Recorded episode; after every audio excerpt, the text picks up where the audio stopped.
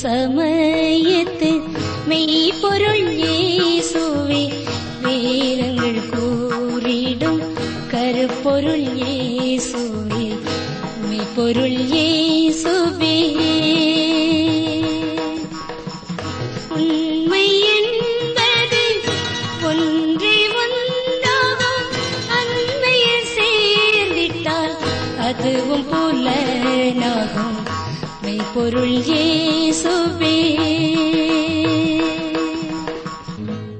ஆராய்ச்சி அன்பர்களை வாழ்த்தி வரவேற்கிறோம்.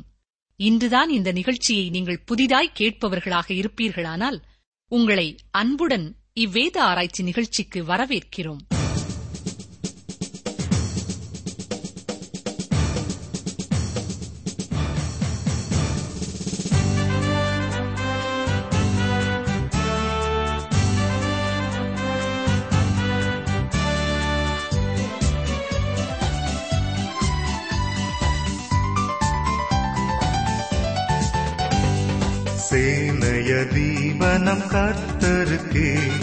செலுத்துவோம் கனமும் மகிமையுமே. அற்புதமே தமந்தமக்கு அதை அறிந்தே ஆக மகிழ்வோம். அதை அறிந்தே ஆக மகிழ்வோம். ஜெய கிறிஸ்து முன் செல்கிறார். ஜெயமாக நடத்திடுவார். ஜெய கீதங்கள் நாம் பாடி ஜெய கொடியும் ஜெயம் அல்லேலுயா அவர் நாமத்திலே ஜெயம் அல்லேலுயா அவர் நாமத்திலே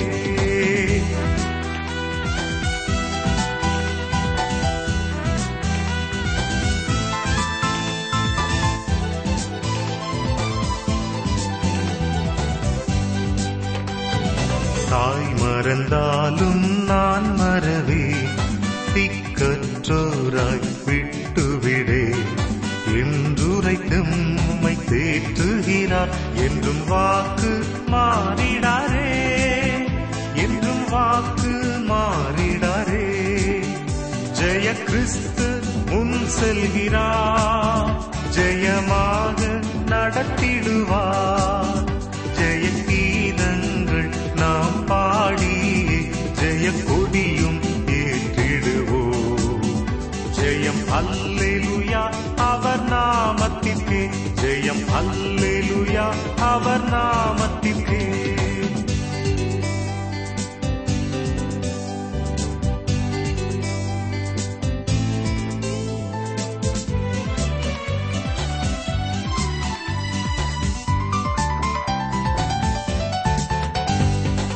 மேய்ப்பனில்லாத ஆடுகட்டே நானே நல்ல மேய்ப்பனென்றார் இன்ப சத்தம் பின் சென்றிடுவோம். இந்த பாதை காட்டிடுவார். இந்த பாதை காட்டிடுவார். ஜெய கிறிஸ்து முன் செல்கிறார். ஜெயமாக நடத்த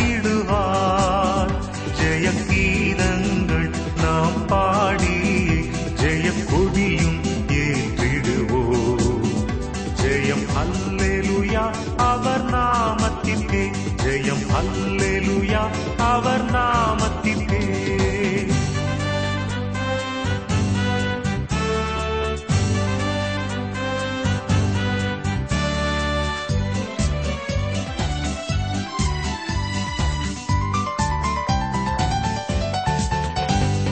சத்ருவின் கோட்டை தகர்ந்தொழிய சத்தியம் நித்தியம் நிலை தூங்கு. சாத்தானின் சே நடுங்கிடவே துதி சாற்றி ஆர்ப்பரிப்போ? துதி சாற்றி ஆர்ப்பரிப்போ? ஜெய கிறிஸ்து முன் செல்கிறார் ஜெயமாக நடத்திடுவார். ஜெய கீதங்கள் நாம் பாடி ஜெய கொடியும் ஏற்றிடுவோம். ஜெயம் அல்லேலுயா அவர் நாமத்திலே அல்லேலுயா அவர் நாமத்திலே.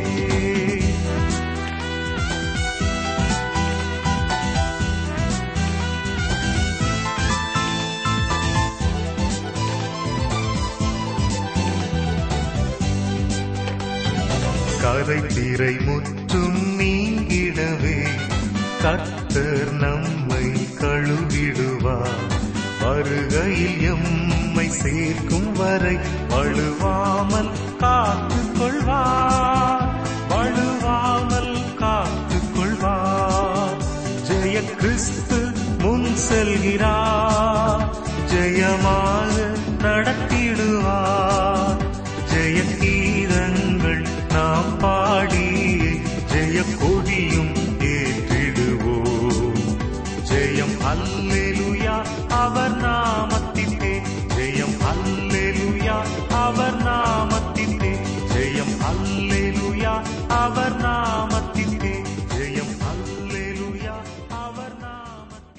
கிறிஸ்துவுக்குள் பிரியமான சகோதரனே சகோதரியே இயேசு கிறிஸ்து மனிதனாக இந்த உலகத்திலே வந்தார். ஒரு அழிவுள்ள மனிதனைப் போல வந்தார். அவர் பூமியிலே மாம்சத்தில் இருந்த பொழுது அவரும் மரணத்திற்கு உட்பட்டவராகவே காணப்பட்டார். அவர் அப்பொழுது தன்னுடைய தெய்வீக தன்மையிலே மறிக்க முடியாது. தேவன் மறிப்பது என்பது கூடாத காரியம். ஆனால் அவர் ஒரு சாதாரண மனிதனைப் போல பாடுள்ள மனிதனானார். அவர் சோதிக்கப்பட்டார். ரத்தம் சிந்தினார். அவர் சிலுவையிலே மறித்தார் பிதாவாகிய தேவனால் அவரை மரணத்தினின்று மீட்க முடியும். ஒருவேளை பிதாவானவர் இயேசுவை மரணத்திற்கு ஒப்புக்கொடாமல் அவரை மீட்டு ரட்சித்திருந்தால் என்ன ஆயிருக்கும் தெரியுமா? நாம் நம்முடைய பாவங்களின் தண்டனையாக மரணத்தையும் பாடுகளையும் துன்பங்களையும் இறுதியிலே நித்திய அழிவையும் பெற்றிருப்போம். இயேசு கிறிஸ்து பெற்றுக்கொண்டதை அவர் பெற்றுக்கொள்ளாமல் இருந்திருப்பார் என்றால் நாம் பெற்றிருப்போம். ஆனால் தேவன் நம்மீது கொண்ட இரக்கத்தினாலே இயேசு பானம் பண்ண இருந்த அந்த கசப்பான பாத்திரத்தை அவரை விட்டு நீக்கவில்லை. இயேசு இந்த உலகத்திலே வந்தபொழுது பிதாவை நோக்கி பலத்த சத்தத்தோடும் கண்ணீரோடும் விண்ணப்பம் பண்ணி வேண்டுதல் செய்தார் என்று வசனம் சொல்கிறது. இயேசு கிறிஸ்துவின் இப்படிப்பட்ட ஜெபத்திலே அநேகமானவற்றை நாம் வேதத்திலே பார்க்கலாம். இயேசு கிறிஸ்து ஜெபம் மட்டும் பண்ணவில்லை அதோடு கூட பலத்த சத்தத்தையும் அதாவது பலமான அழுகை மற்றும் கண்ணீரையும் சேர்த்துக் கொண்டார். இவ்வாறு அவர் நமக்கு ஜெபத்திற்கு ஒரு எடுத்துக்காட்டை தந்திருக்கிறார். கிறிஸ்துவுக்குள் பிரியமான சகோதரனே சகோதரியே நம்முடைய ஜெபம் எப்படிப்பட்டதா இருக்கிறது? அநேக வேளைகளிலே நாம் வறட்சியான கடமைக்கான சடங்காச்சாரமான ஜெபத்தை செய்து முடித்து விடுகிறோம். ஜெபம் செய்யாவிட்டால் நல்லதல்ல என்று எண்ணி நம்முடைய கடமையை நிறைவேற்றுகிறவர்களாக காணப்படுகிறோம். நமக்கு நம்முடைய சொந்த வாழ்க்கையிலே தாங்க முடியாத பிரச்சனை வந்தால் அழுகையும் கண்ணீரும் வருகிறது. இப்படிதான் நம்முடைய ஜெப வாழ்க்கை காணப்படுகிறது இல்லையா? அவர் பயபக்தியுடையவராக இருந்தபடியினால் அவருடைய ஜெபம் கேட்கப்பட்டது. அவருடைய மரண பாடுகளிலேயும் மரணத்தின் வழியாக செல்லும் பொழுதும் மகிமையாக உயிர்த்தெழச் செய்து தேவன் உதவி செய்ததின் மூலமாக ஜெபத்திற்கு பதில் கொடுத்தார். இயேசு இவ்வாறு கண்ணீர் விட்டு அழுது ஜெபித்திருந்தால் நீங்களும் நானும் எவ்வளவாக ஆத்மாக்களுக்காக அழுது ஜெபிக்க வேண்டும் என்பதை சற்றே எண்ணி பாருங்கள். இன்னும் ஒரு சிலரை ஜெபிக்க சொன்னால் தங்களுக்கு ஜெபிக்க தெரியாது என்று மறுப்பதையும் நீங்கள் கவனித்திருப்பீர்கள். அவர்கள் ஜெபிக்க முயற்சிக்கிறதே இல்லை. எனக்கு தெரியாது எனக்கு தெரியாது என்று சொல்வார்கள். ஆனால் தேவனிடத்திலே ஜெபிப்பதற்கு அவர்கள் முயற்சி எடுத்ததில்லை. ஜெபிப்பதற்கு ஏதோ பயிற்சி எடுக்க வேண்டும் என்று நினைக்கிறார்கள். இல்லை பெரியமானூர்களே ஜெபம் என்பது கிறிஸ்தவ வாழ்க்கையின் உயிர் மூச்சு. அது இல்லாமல் ஒரு பயபக்தியுள்ள வாழ்க்கையை நடத்தவே முடியாது. இயேசுக்கு சாட்சியாக வாழ முடியாது. ஆகவே ஜெபமும் பயபக்தியும் மிகவும் அவசியமானது என்பதற்கு இயேசு கிறிஸ்து இங்கே நமக்கு முன்மாதிரியாயிருக்கிறார். நேற்று சிந்தித்த ஒரு வசனத்தை மீண்டுமாக சிந்தித்து தொடர்ந்து ஐந்தாம் அதிகாரத்தின் மற்ற வசனங்களை நாம் பார்ப்போம். இவரேயர் ஐந்தாம் அதிகாரம் ஏழாம் வசனத்தை பாருங்கள். அவர் மாம்சத்திலிருந்த நாட்களில் தம்மை மரணத்து நின்று ரட்சிக்க வல்லமையுள்ளவரை நோக்கி பலத்த சத்தத்தோடும் கண்ணீரோடும் விண்ணப்பம் பண்ணி வேண்டுதல் செய்து தமக்கு உண்டான பயபக்தி நிமித்தம் கேட்கப்பட்டு என்று பார்க்கிறோம். இயேசு மூன்று சந்தர்ப்பங்களிலே கண்ணீர் விட்டார் என்று நாம் பார்த்தோம். அவர் பல சந்தர்ப்பங்களிலே அழுதிருக்கலாம். ஆனால் வேதாகமும் மூன்று சந்தர்ப்பங்களை மாத்திரமே நமக்கு சொல்கிறது. லாசர்வின் கல்லறை எண்டையிலே ஒருமுறை கண்ணீர் விட்டு நிற்கிறார். அந்த வேளையிலே தான் திரும்பவும் லாசருவை உயிரோடு எழுந்திருக்கச் செய்ய போவதை அறிந்திருந்த பொழுதிலும் மிகுந்த துக்கம் கொண்ட அந்த இரண்டு சகோதரிகளின் மேலே கொண்ட இரக்கத்தினாலே இயேசு அழுகின்றார். அவர்களுக்காக இயேசு அழுதார் என்றால் நாமும் நமக்கு அருமையானவர்களை இழந்து கல்லறை அண்டையிலே நிற்கும் பொழுது இயேசு நம்மேலே இரக்கமுள்ளவராகவே இருக்கிறார். மற்றொரு முறை எருசலேம் நகரத்தை பார்த்து இயேசு கண்ணீர் விட்டார். அந்த நாட்களிலே அவர் எருசலேம் பட்டணத்தை பார்த்து கண்ணீர் விட்டார் என்று சொன்னால் இன்று நீங்களும் நானும் வாழ்கின்ற நமது பட்டணங்களையும் பார்த்து அவர் பல முறை கண்ணீர் விட்டிருப்பார். எதற்காக?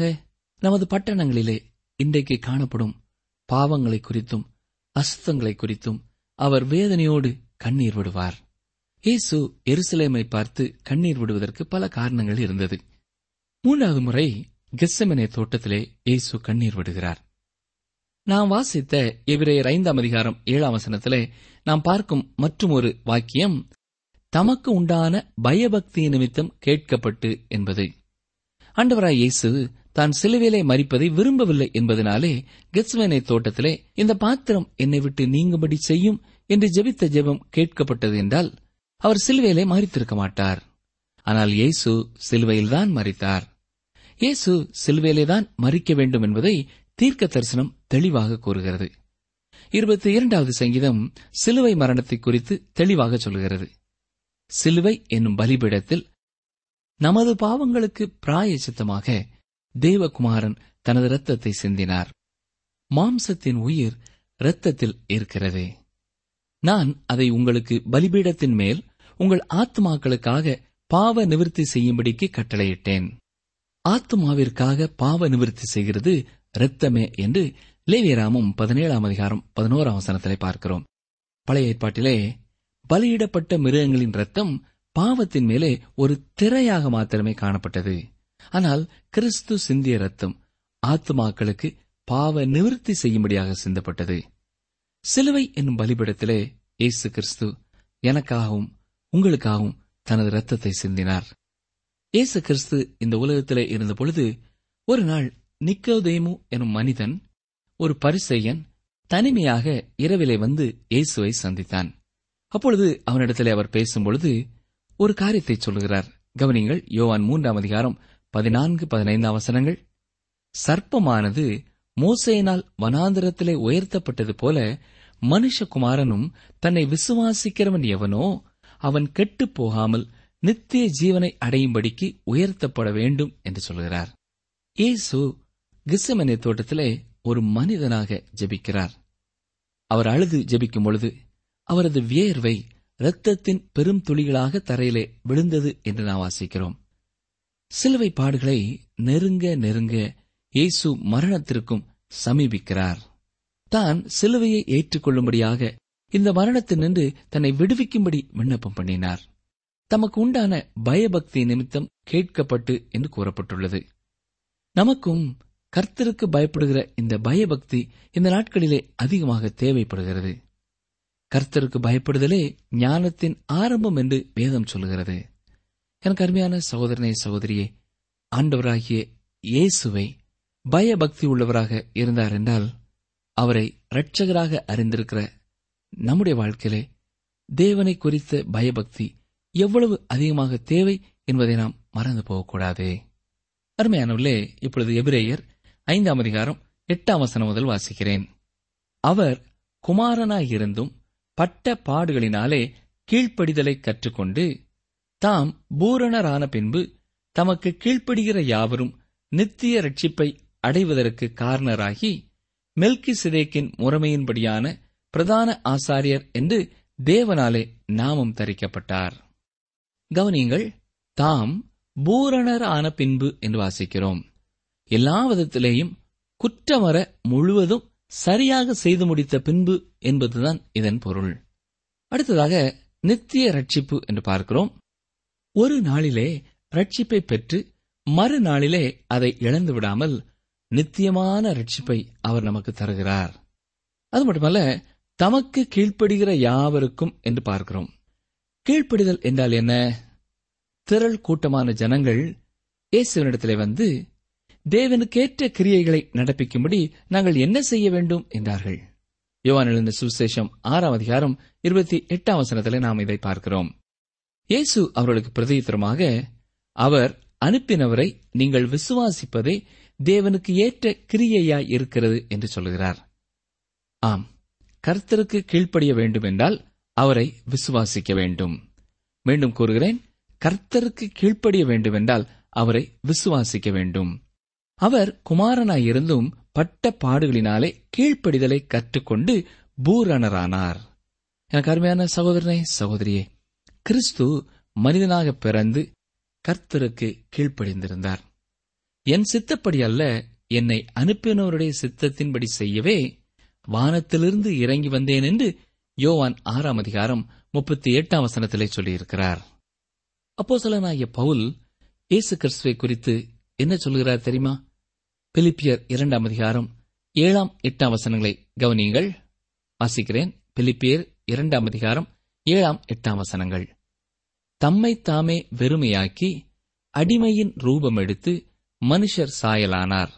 அவர் மனுஷ ரூபமாய் காணப்பட்டு மரண பரியந்தம் அதாவது சிலுவையின் மரண பரியந்தமும் கீழ்ப்படிந்தவராகி தம்மை தாமே தாழ்த்தினார். அவர் குமாரனாயிருந்தும் பட்ட பாடுகளினாலே கீழ்ப்படுதலை கற்றுக்கொண்டார் என்று வாசிக்கிறோம். வேதனைகள் துன்பங்களின் மத்தியிலும் நமது ஆண்டவரும் கூட சில காரியங்களை கற்றுக்கொண்டார் என்று சொல்கிறது. இப்பொழுது இபிரேயர் ஐந்தாம் அதிகாரம் பத்தாம் வசனத்தை பாருங்கள்.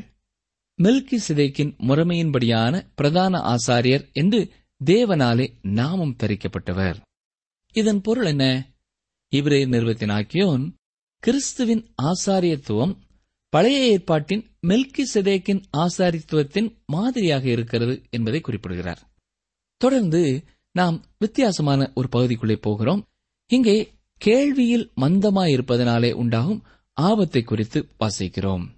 இவரே ஆக்கியோன் மூன்றாவது அபாய அறிவிப்பை இங்கே கூறுகிறார். சிவப்பு விளக்கு எறிவதைப் போன்று இது நம்மை எச்சரிக்கிறது. நாம் நெடுஞ்சாலையிலே குறுக்கே செல்வதற்கு முன்பதாக இரண்டு பக்கமும் நன்றாக பார்க்க வேண்டும். கேள்வியில் மந்தமாயிருந்தால் ஆபத்து நேரிடும். ஐந்தாவது அதிகாரத்தின் எஞ்சிய வசனங்கள் இந்த ஆபத்தை குறித்து கூறுகிறது. ஆறாவது அதிகாரத்திலே திரும்பவுமாக மெல்கி சிதைக்கின் முறைமையின்படியாக கிறிஸ்துவின் பிரதான ஆசாரியத்துவத்தை குறித்து பேசுகிறார். வாசிக்கிறேன் இவரையர் ஐந்தாம் அதிகாரம் பதினோராம் வசனம். இந்த மெல்கி சிதைக்கை பற்றி நாம் விஸ்தாரமாய் பேசலாம். நீங்கள் கேள்வியில் மந்தமுள்ளவர்களானபடியால் அதை விளங்க பண்ணுகிறது அரிதாயிருக்கும். இங்கே இந்த மெல்கி சிதைக்கை பற்றி நாம் விஸ்தாரமாய் பேசலாம் என்று சொல்லப்பட்டிருக்கிறது. மெல்கி சிதைக்கு பற்றி கூறுவதற்கு இன்னும் பல காரியங்கள் இருக்கிறது என்பதை இபிரேய ஆக்கியோன் நினைப்பூட்டுகிறார். நீங்கள் கேள்வியிலே மந்தமுள்ளவர்களானபடியால் அதை விளங்க பண்ணுகிறது அரிதாயிருக்கும் என்று சொல்கிறார். எபிரேய ஆக்கியோனாகிய பவுல் எல்லாவற்றையும் அறிந்தபடியினாலே அவைகளை கூற முடியும். கிறிஸ்து மில்கி சிதைக்கின் முறைமையின்படியான பிரதான ஆசாரியன் என்பது சற்று கடினமான ஒரு விஷயமாகும். இதனை அறிந்து கொள்ள ஆவியிலே உற்சாகமுள்ளவர்களாயும் வேத வசனங்களைப் பற்றிய அறிவுடையவர்களாகவும் வேத வசனங்களோடு நெருங்கிய ஐக்கியம் கொண்டவர்களாகவும் இருக்க வேண்டும். அப்படி இல்லாதவர்களுக்கு இதனை கற்றுக் கொடுப்பது சிரமமான காரியமாகும். ஏனென்றால் அவர்களால் அதனை புரிந்து கொள்ள முடிவதில்லை. இங்கு கூறப்பட்டிருக்கின்ற எபிரேய விசுவாசிகள் ஆவிக்குரிய அறிவிலே குழந்தைகளைப் போல காணப்படுகிறார்கள். எனவே அவர்கள் பிரசங்கிக்கிறவர்களின் செய்தியும் குழந்தைக்கேற்ற விதமாக இருக்க வேண்டும் என்று எதிர்பார்க்கிறார்கள். எபிரேயர் ஐந்தாம் அதிகாரம் பன்னிரெண்டாம் வசனத்திற்கு வாருங்கள். வாசிக்கிறேன். காலத்தை பார்த்தால் போதகராயிருக்க வேண்டிய உங்களுக்கு தேவனுடைய வாக்கியங்களின் மூல உபதேசங்களை மறுபடியும் உபதேசிக்க வேண்டியதாயிருக்கிறது. நீங்கள் பலமான ஆகாரத்தை அல்ல பாலை உண்ணத்தக்கவர்களானீர்கள்.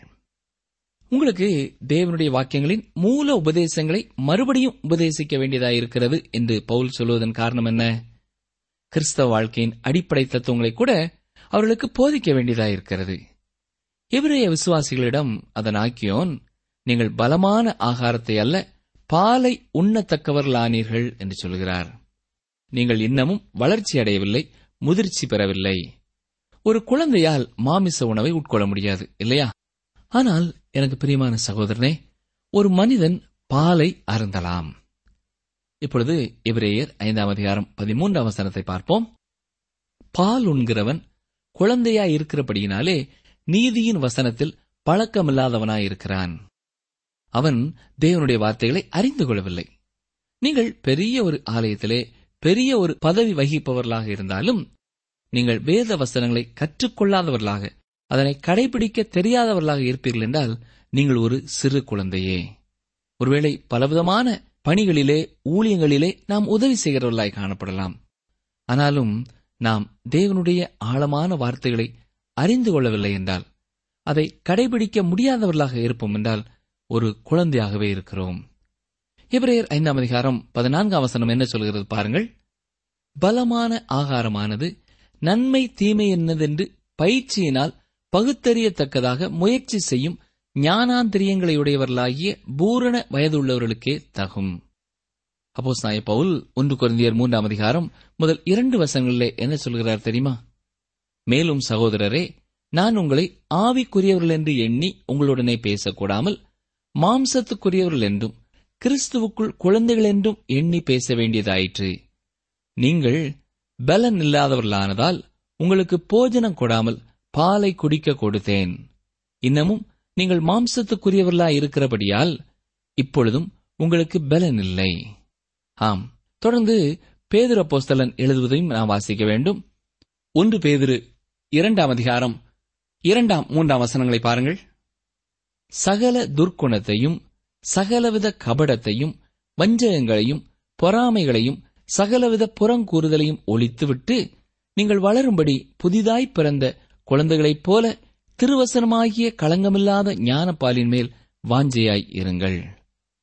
ஆம் அருமையானவர்களே நம்முடைய சபைகளிலேயும் இப்படிப்பட்ட குழந்தைகளையும் முதிர்ந்தவர்களையும் நாம் பார்க்கிறோம். சுவிசேஷத்திலே பாலும் உண்டு பிரியாணியும் உண்டு என்று சொல்லலாம். எவர்களெல்லாம் குழந்தைகள் தெரியுமா? இப்படிப்பட்டவர்களுக்கு தேவ நீதியை குறித்த உபதேசத்தோடு பழக்கம் இருக்காது. அதை அறியவும் அவர்களுக்கு விருப்பம் இருக்காது. இப்படிப்பட்டவர்களுக்கு என்ன செய்வது? பாலைத்தான் குடிக்க கொடுக்க வேண்டும். அதற்காக பாலையே குடித்துக் கொண்டு வாழ்நாள் முழுவதும் இருந்துவிட முடியாது. இவர்கள் திட உணவை உண்ணும் அளவிற்கு வளர வேண்டும். தேவன் விசுவாசத்திலே பலவீனம் உள்ளவர்களையும் அற்பமாக எண்ணவில்லை. அவர்களுக்கும் கிருபையாக பால் உணவை கொடுத்துக் கொண்டே இருக்கிறார். எனக்கு அருமையான சகோதரனை சகோதரியே நம்மள எத்தனை பேர் தொடர்ந்து பல ஆண்டுகளாக இந்த பால் உணவை அருந்திக் கொண்டே இருக்கிறோமோ நமக்கு தெரியாது. ஆனால் நமது வாழ்க்கையிலே நாம் வளர வேண்டும் முதிர்ச்சி பெற வேண்டும் என்று தேவன் விரும்புகிறார். நமது வாழ்க்கையிலே நாம் எந்த நிலையிலே இருக்கிறோம் என்பதை சற்றே எண்ணி பார்ப்போம். அதே வேளையிலே திடமான பலமான ஆகாரம் ஒன்று சுவிசேஷத்திலே இருக்கிறது. இது நன்கு வளர்ச்சியடைந்த விசுவாசிகளுக்குரியது. இவர்கள் மாம்சத்துக்குரியவர்களாக இருக்க மாட்டார்கள். இதுதான் அந்த வித்தியாசம். இவர்களிடம் ஆவிக்குரிய ரகசியங்களை பகிர்ந்து கொள்ள முடியும். இவர்கள் கிறிஸ்துவின் பள்ளியிலே உயர் வகுப்பு படிக்கிறவர்கள் என்று சொல்லலாம். ஒவ்வொரு தேவ பிள்ளைக்கும் ஆவிக்குரிய போஷாக்கான உணவு மிகவும் அவசியம் பிரியமானவர்களே. தேவனுடைய வார்த்தையானது இந்த கிருபையின் வாழ்க்கைக்கு உணவாகவும் சத்தான ஆகாரமாகவும் காணப்படுகிறது. நம்முடைய இந்த உடம்பிலே மாம்ச பிரகாரமான உணர்வுகள் காணப்படுவது போல ஆவிக்குரிய உணர்வும் காணப்படுகிறது. ஆத்மாவிற்கும் சரீரத்தைப் போல உணர்ச்சிகள் இருக்கிறது. ஒருவன் பாவத்திலேயே வாழும் பொழுது இந்த ஆன்ம உணர்ச்சிகள் செயலற்று செத்து போகிறது. ஆனால் மனம் திரும்புகின்ற மனிதனுக்கு கிருபையாக இந்த ஆத்ம உணர்வுகள் உயிர்ப்பிக்கப்படுகின்றன. இந்த உணர்வுகளை நாம் பயன்படுத்த நடைமுறைப்படுத்த ஆரம்பித்து விடும் பொழுது நாம் இந்த உணர்வை வளர்ச்சியடைய செய்ய முடியும். இதன் மூலம் எது நல்லது எது உண்மையானது என்பதின் இனிமையை விரைவாக திடமாக நாம் சுவைத்து பார்க்க முடியும். அதேபோல தவறான தீமையான காரியங்களின் கசப்பையும் உணர்ந்து கொள்ள முடியும். பிரியமானவர்களே இதுதான் நன்மை தீமை இன்னதென்று பயிற்சியினாலே பகுத்தறிந்து கொள்வது. நீங்கள் விசுவாசத்திலே எந்த பருவத்திலே இருக்கிறீர்கள்? குழந்தை பருவத்திலா? வாலிப பருவத்திலா? முதிர்ந்த பருவத்திலா? பெற்றோர் தங்களுடைய பிள்ளைகள் எப்பொழுதும் அழகான சிறு குழந்தைகளாகவே இருக்க வேண்டும் என்று விரும்ப மாட்டார்கள் இல்லையா? குழந்தை வளர்ந்து பெரியவர்களாக வேண்டும் என்றே வாஞ்சிப்பார்கள். அதே போலத்தான் தேவனும் நம் ஒவ்வொருவருடைய வாழ்க்கையிலையும் ஆவிக்குரிய வாழ்க்கையிலே நாம் வளர்ந்து கொண்டே போக வேண்டும் என்று எதிர்பார்க்கிறார். அப்படி என்றால் அவருடைய ஆலோசனைக்கு நம்மை அர்ப்பணிக்க வேண்டும். அவருடைய வார்த்தைகளுக்கு நாம் கீழ்ப்படிய வேண்டும். விசுவாசிக்க வேண்டிய காரியங்களை விசுவாசிக்க வேண்டும். அப்படிப்பட்ட ஒரு விசுவாச வாழ்க்கைக்கு உங்களை அர்ப்பணிக்க நீங்கள் ஆயத்தமா? சாரோனின் ரோஜாவே. பள்ளத்தாக்கின் லீலி. உள்ளத்தின் நேசமே. இயேசுயின் பிரியமே.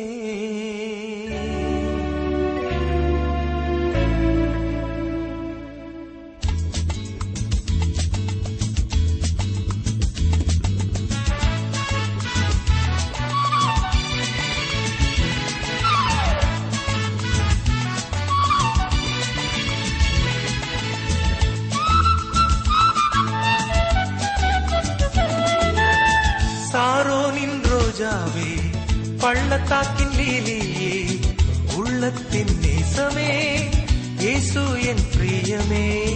சாரோனின் ரோஜாவே பள்ளத்தாக்கின் லீலியே உள்ளத்தின் நேசமே.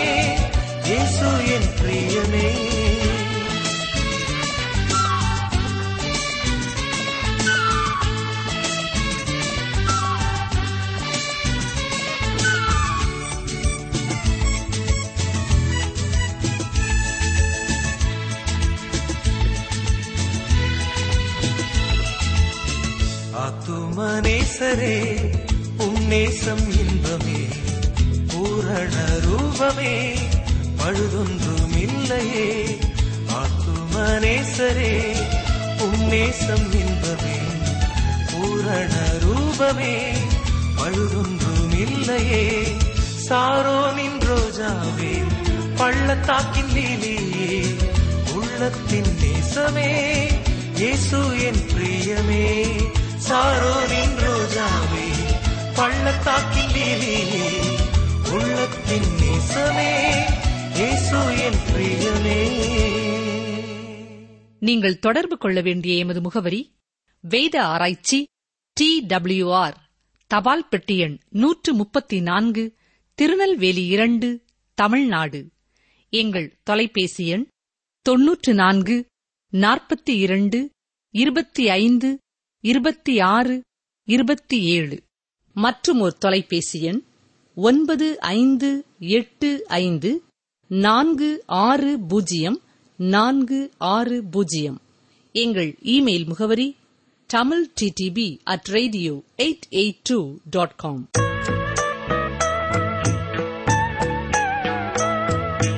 நான் உங்களை ஏற்றுக்கொண்டு உங்களுக்கு பிதாவாயிருப்பேன். நீங்கள் எனக்கு குமாரரும் குமாரத்திகளுமாயிருப்பீர்கள் என்று சர்வ வல்லமையுள்ள கர்த்தர் சொல்கிறார். இரண்டு கொருந்தியர் ஆறு பதினெட்டு. நான் உங்களை ஏற்றுக்கொண்டு உங்களுக்கு பிதாவாயிருப்பேன்.